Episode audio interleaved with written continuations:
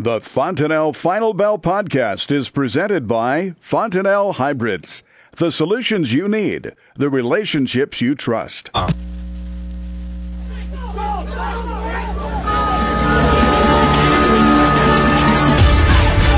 Good afternoon. Welcome to the Fontanelle Final Bell here on the Rural Radio Network. I'm Susan Littlefield. Don Roose joins us from U.S. Commodities as we look at a Tuesday market trade today. Uh, first of all, we're going to start out on the grain side. Many wondering what is this yield going to be in the countryside? We know harvest has picked back up after some nice dry days for producers, but there seems to be a lot of what ifs out there, Don.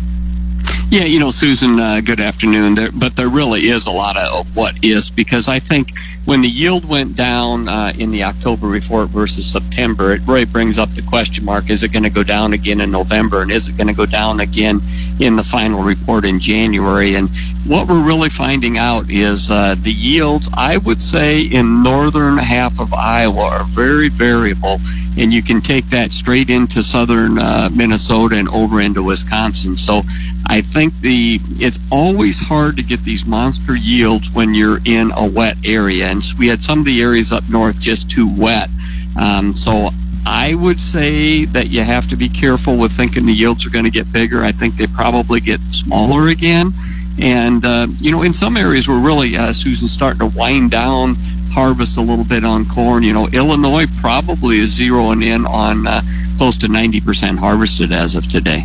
So as you look at that and you see the numbers that are starting to come in, how important do you see this upcoming next USDA report to be when we're looking at so many variable conditions throughout the upper Midwest?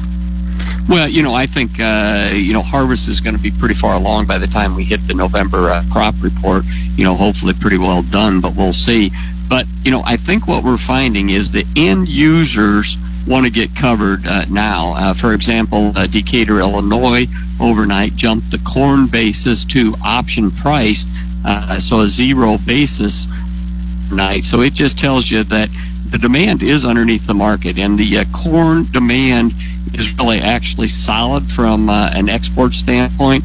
Our exports are up uh, 72% versus a year ago. I mean, that's truly amazing.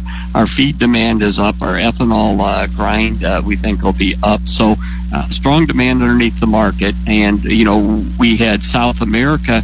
Remember, they basically had a short crop in Argentina and Brazil the Ukraine corn crop is larger. They're competing with us all the way through next August. But I think the uh, corn market is going to be well supported on breaks. And uh, funds now are long 20,000 contracts as of uh, last Tuesday, Susan. And that's the first time since June that they've been long. So I think it tells us that also money managers want to be positive the corn market. When we look across the nation, we can really say we're just about to that halfway point when it comes to crop progress and harvest. What does that do, or are we seeing any change to the basis around the Midwest? You know, we really are. I think, uh, you know, the basis levels are starting to firm up. You know, we talked about the Illinois basis uh, going back to option, and I think uh, the basis levels are so wide across the country that I think the uh, end user wants to try and take advantage of those, but and with the big carries, but just not able to uh, uh, to to go to work and secure the supply. So I think what you're going to find is once we tuck the crop away which uh, and when you get 50% through harvest, then you start to see the end user getting more aggressive. So uh, storage has been built the last year, and I think you'll see the basis improve. You know, pretty dramatically on corn. Soybeans may be more of a fist fight uh, on the basis with the big supplies, but you also have big carries there.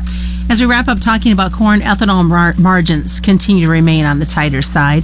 What are your thoughts on what's going on in that commodity? Well, that's exactly right. I mean, you know, we've, uh, you know, the uh, ethanol margins are uh, are uh, not what they need to be, and I think part of that goes with some of these RINs and uh, some. If if we can uh, expand E15, I think all those things will be a positive, and certainly uh, energy has been under uh, some pressure here with crude uh, oil here just lately. But, you know, we expect as we go through and go forward, some of these wider basis levels will get factored into this grind and uh, hopefully the margins pick up. And what I love getting the ch- opportunity to talk to you is you've got a lot of context in South America, and I know you briefly touched on what was happening down there. But can we see some pretty much a normal growing season for them, at least in the early parts, to the folks that you've had a chance to to converse with? Yeah, you know, I you know where we're where we're at on South America, you know, right now is uh, Brazil really has no real issues. Uh, you know, it looks looks like we're going to have uh, favorable conditions for the next two weeks. They're basically about 40% planted on soybeans. The corn market is about 60% uh, planted, but it's an El Nino year, and an El Nino year means that uh, in South America, we should be, uh, for the most part, normal growing conditions in Brazil, although a warmer 10. Argentina should be, uh, the southern third of Argentina should be warmer and drier. So that's probably the issue there. And of course, here in the Midwest, in an El Nino year, which is a mild El Nino, we're supposed to be uh, above normal temperatures and uh, below normal precipitation. So, what you'd say is really more of a favorable uh, winter here uh, for the Midwest. Probably less feed consumption, but South America, no real issues, and we expect if there's a problem, it's going to come from Argentina. Still a lot of global talk when it comes to, to some areas of Europe, the Black Sea region, and even here in the in the U.S. when it comes to winter wheat plantings. Better conditions for us here, but looks like maybe some relief for the Black Sea region. Yeah, you know, the Black Sea has been an issue, and I think that's the real question mark. It's been a, a dry drought pattern, if you will, really, in a lot of those areas. And then even in the uh, spring uh, wheat uh, crop in uh, Russia, you know, it's been kind of a struggle. They were dry and then turned wet. So some issues there. And I think what we're really watching uh, in in those areas, particularly with Russia wheat, they are, they're the low cost seller around the world and they continue to just really pump out wheat pretty aggressively. And once they end their selling habits, we think then the, the wheat market will have a chance to get a relief rally. So, you know, that's the opportunity going forward. Uh, wheat, again, has pushed down to the low end of the last two month trading range. All right, well, stick around, folks. We have more of the Fontanelle Final Bell coming up. We're going to talk about some marketing plans you need to be thinking about as you are sitting in the combine. It's a Fontanelle Final Bell on the Rural Radio Network. Welcome back to the Fontanelle Final Bell here on the Rural Radio Network. I'm Susan Littlefield. Don Roose is joining us from U.S. Commodities. As I hinted before we left uh, for commercial break, let's talk about those guys that are sitting behind in those combines in the grain carts. Maybe they're wondering about how they're going to do their marketings this year, considering all the variables that we talked about in the first half of this Final Bell. What are some thoughts, some advice that you have for them as they move forward? Well, you know, yeah, I think when you look at it, Susan, the one thing that the producer has this year is the basis levels are historically wide, so just too wide across the whole corn belt. Um, but then the other thing, because of the wide basis, you do have a big carry in the market also from December corn to July, same crop year, July 19, you have about a 23, 23 and a half cent carry. So that gives you, uh, you know, three and a half cents a month uh, to carry the corn. So make sure you take advantage of those carries out there. And, uh, you know, we've been hovering off and on up around $4. So you can do some hedge to arrives out there and then if you you don't think that's an opportunity and you're afraid it could move to the upside, you can buy some insurance with some March calls or call calls. Same thing in soybeans. You've got a, uh, about a 51 cent carry from November to July of 2019. Make sure that you secure that carry. You can get uh, soybeans just uh, recently were up around 940 and then if you think that price isn't something you can live with, you can again take advantage of the carries and buy some call calls. But you know, try to catch a carry. Try to uh, try to uh, run a system with hedge to arrives or some other strategy that you can get a basis improvement. As we jump over to the livestock side, let's start out with with the hogs. We've of course got some large supplies, still dealing with a lot of African swine fever, and then the story of it being transported in luggage from China into Japan. So it shows the the possible damage that's still out there to this disease? Well, you know, what we really have in the hog market is huge supplies. Um, and it's the big supplies versus the big disease. Disease is always the uh, great equalizer in, in the hog market, just like the weather is in the grain market. And when you have African swine fever still not under control, still spreading, still trying to figure out how how to keep it from spreading, uh, you know that's a real issue, particularly when it's in China which raises just over 50% of the world's uh, hogs. So uh, that is one thing. I think the thing you have to be real careful of and we're starting to see this a little bit that some of these countries don't turn inward, and by that I mean they don't uh, they isolate and don't import pork from uh, other countries. Saw it last week where the U.S. Uh, halted imports of pork from Poland due to African swine fever. You've seen China halt imports of uh, pork from Bul- Bulgaria, Japan, uh, Moldavia and uh, a couple other countries. So that's what you have to be careful of. And make sure you do some risk management, and you can still do some window contracts where you protect yourself and still give you the upside potential in the hog. So we think risk management on one to two dollar rallies is still the way to go. And uh, yeah, disease may turn into uh, something like the PED virus, but you just never know. And it's still uh, China still has a tariff of 62% on U.S. pork.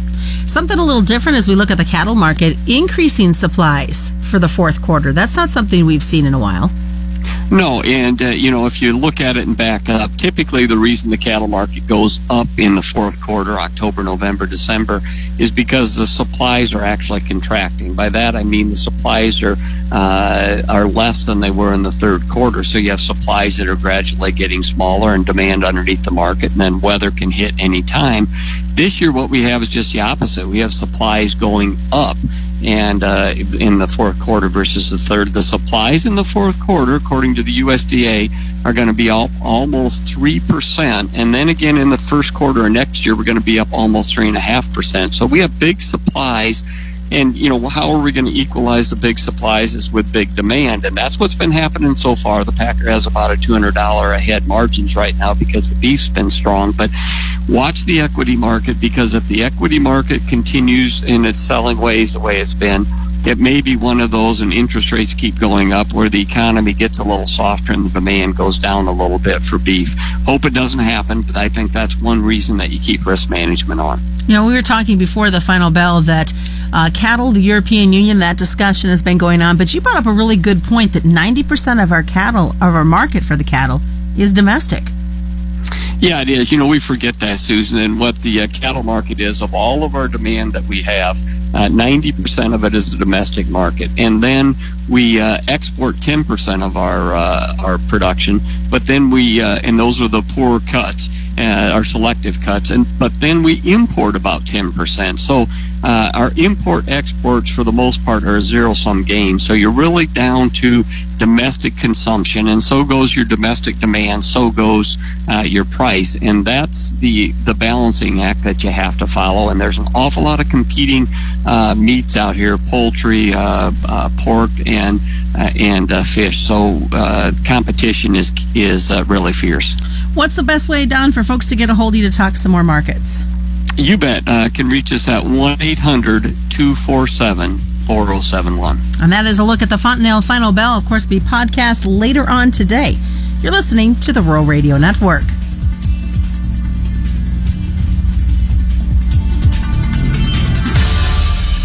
You're listening to the Rural Radio Network.